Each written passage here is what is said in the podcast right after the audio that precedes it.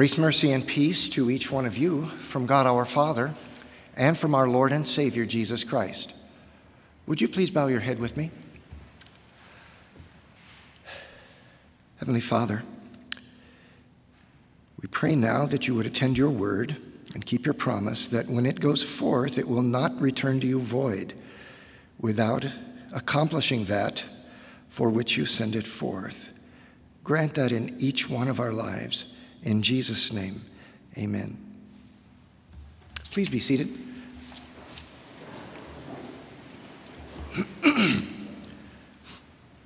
just now realized I kind of have a frog in my throat. I didn't, I don't know how he got in there between just the last class I had and right now, but he's in there. Anyway, um, I'd like to begin uh, uh, just by mentioning something I heard on the radio a while back. It was one of those financial shows, you know, where people call in and they seek advice.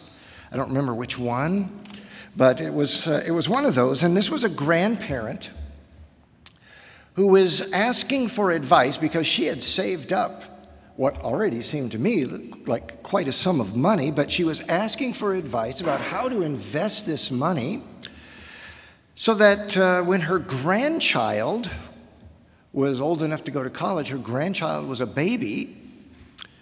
And by the time her grandchild was old enough to go to college, this money would have grown enough that it could pay for most, if not all, of her college education. Or his, I don't remember what the grandchild was, him or her, but whichever, pay for that child's college expenses. I thought, man, that's nice to have somebody like that. Somebody. Uh, somebody who cares enough about you that, that even though when you're not aware of it, they're working on your behalf. They're investing on your behalf. So that by the time you're 18, why, that which was done in the past would benefit you now in the present. Kind of nice grandmother that was. Must have been halfway wealthy grandmother to save that much money already. I think it was $18,000 and the baby was only a year old or something. So but anyway, uh, in our lesson for this morning, Paul describes something like that. Something that happened in the past, an event that happened to you in the past, and has ramifications for the present. Our lesson is found in the book of Romans, chapter 5, beginning with verse 1, and here's what we read. Therefore, having been justified by faith, we have peace with God through our Lord Jesus Christ through whom we have gained access by faith into this grace in which we now stand, and rejoice in the hope of the glory of God. That is our lesson, and it is the Word of God upon which we want to meditate for the next, next few minutes this morning. Let's go back to, to verse 1 for a minute, shall we? Paul says this Therefore, having been justified by faith. Now, that's the event in the past, your past. Having been justified, and my past, by the way, not just yours, mine too, and uh, having been justified by faith. You see, there was a moment in time when you were not a believer in Christ Jesus, and then in the very next moment, you were. That was accomplished, of course, by the Holy Spirit the moment He came to your heart and by the power in His Word. Maybe it was the Word working through water. Maybe it was the Word that was preached. Maybe it was the Word just spoken by a friend. Maybe it was the Word in your Bible. But through that Word, His power created the faith that is in your heart now. So there was an event that happened in the past. You were justified by faith, but notice, having been justified by faith, it continues to the present. So that faith took hold of Jesus. Now, we want to be really clear about what we mean by faith in Jesus, because there's a lot of weird teachings out there about what faith in Christ means. I've heard a few of them just recently.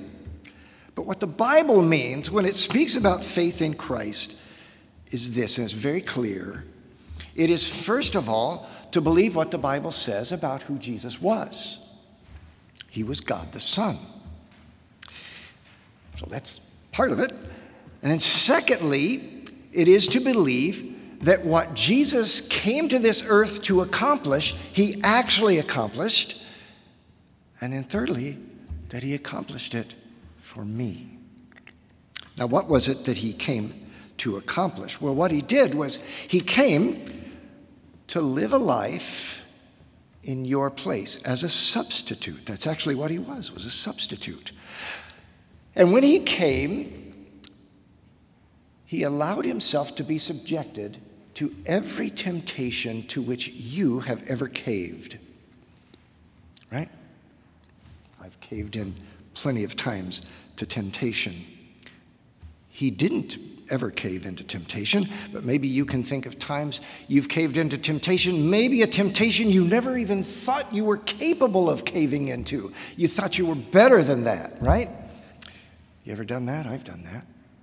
I've sulked for days over something like that. We mustn't think we're better than that.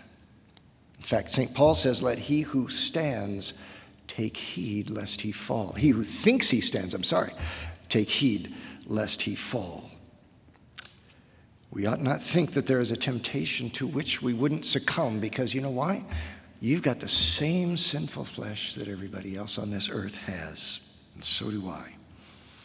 We aren't better than that, but Jesus was. And he faced every temptation that you have ever faced, and he never caved, not even once.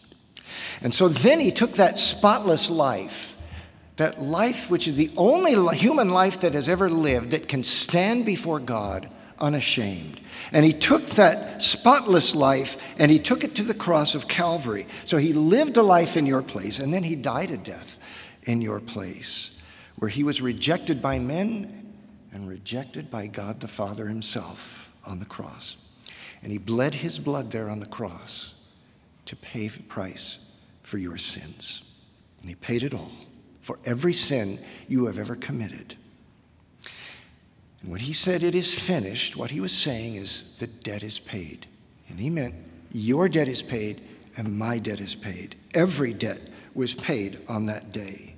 And now, when your mind and your heart is brought by the Holy Spirit into agreement with that, so that you are trusting in Jesus as your Savior from sin, then at that moment you were justified by faith. And that event which occurred, occurred which, which occurred, which occurred in the past, has ramifications for the present. Ram- of course, we know it has ramifications for the future, right? Because it purchased heaven for us. But we're not there yet. We're still here on this earth. And that ramification, St. Paul says in this passage, is this we have peace with God.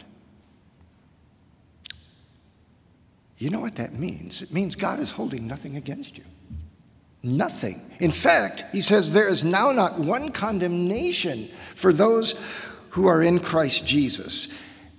And more than that, not only do you have peace with him,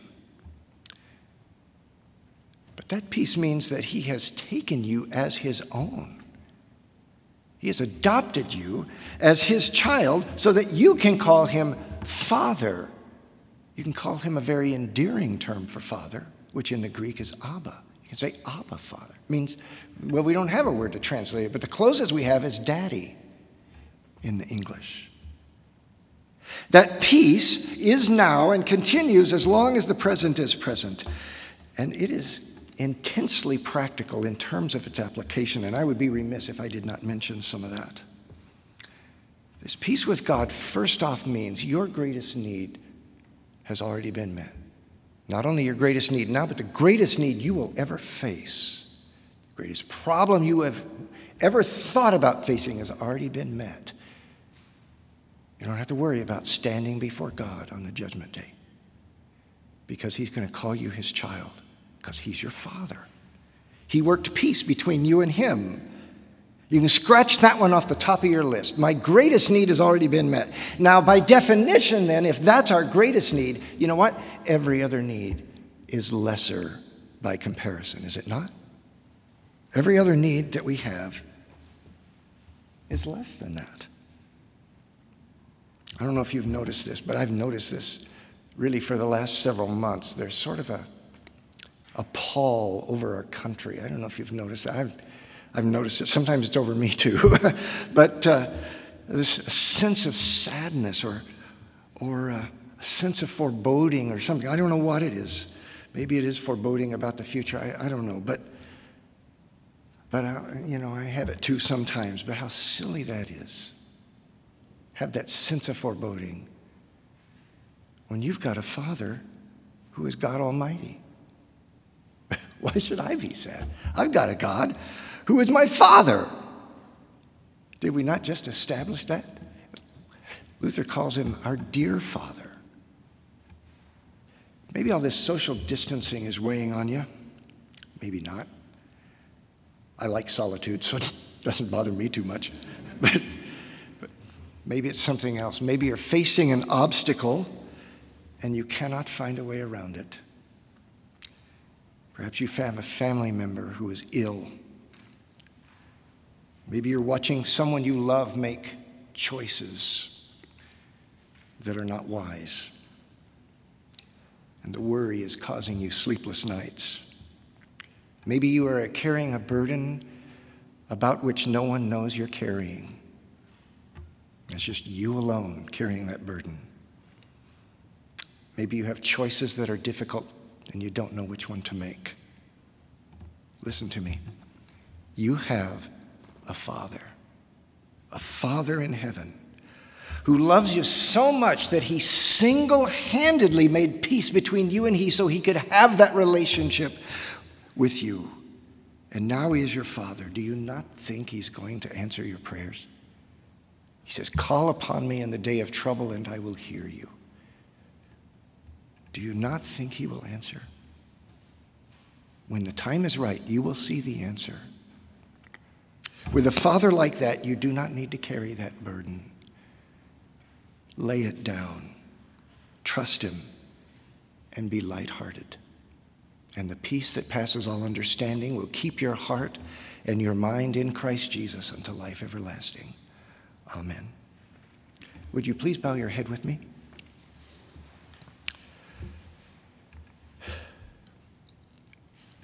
Father, open to us your mild and loving heart in Christ Jesus, and let us rest in him, our safe refuge and our strong fortress, in whom alone we might peacefully lie down. Grant that we may find peace, our peace, in him we pray that you would keep every hostile power from harming us or touching us. Break asunder all the darts which this day may, di- may be directed against us. Keep us pure. Let our soul have its rest and joy and comfort in you, for you are our life and salvation. In Jesus' name, amen.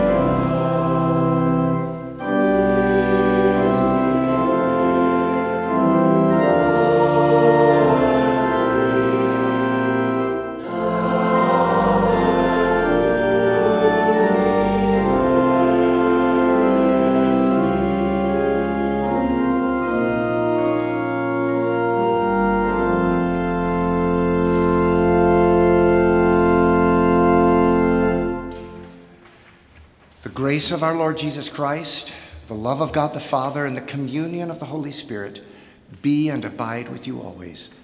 Amen.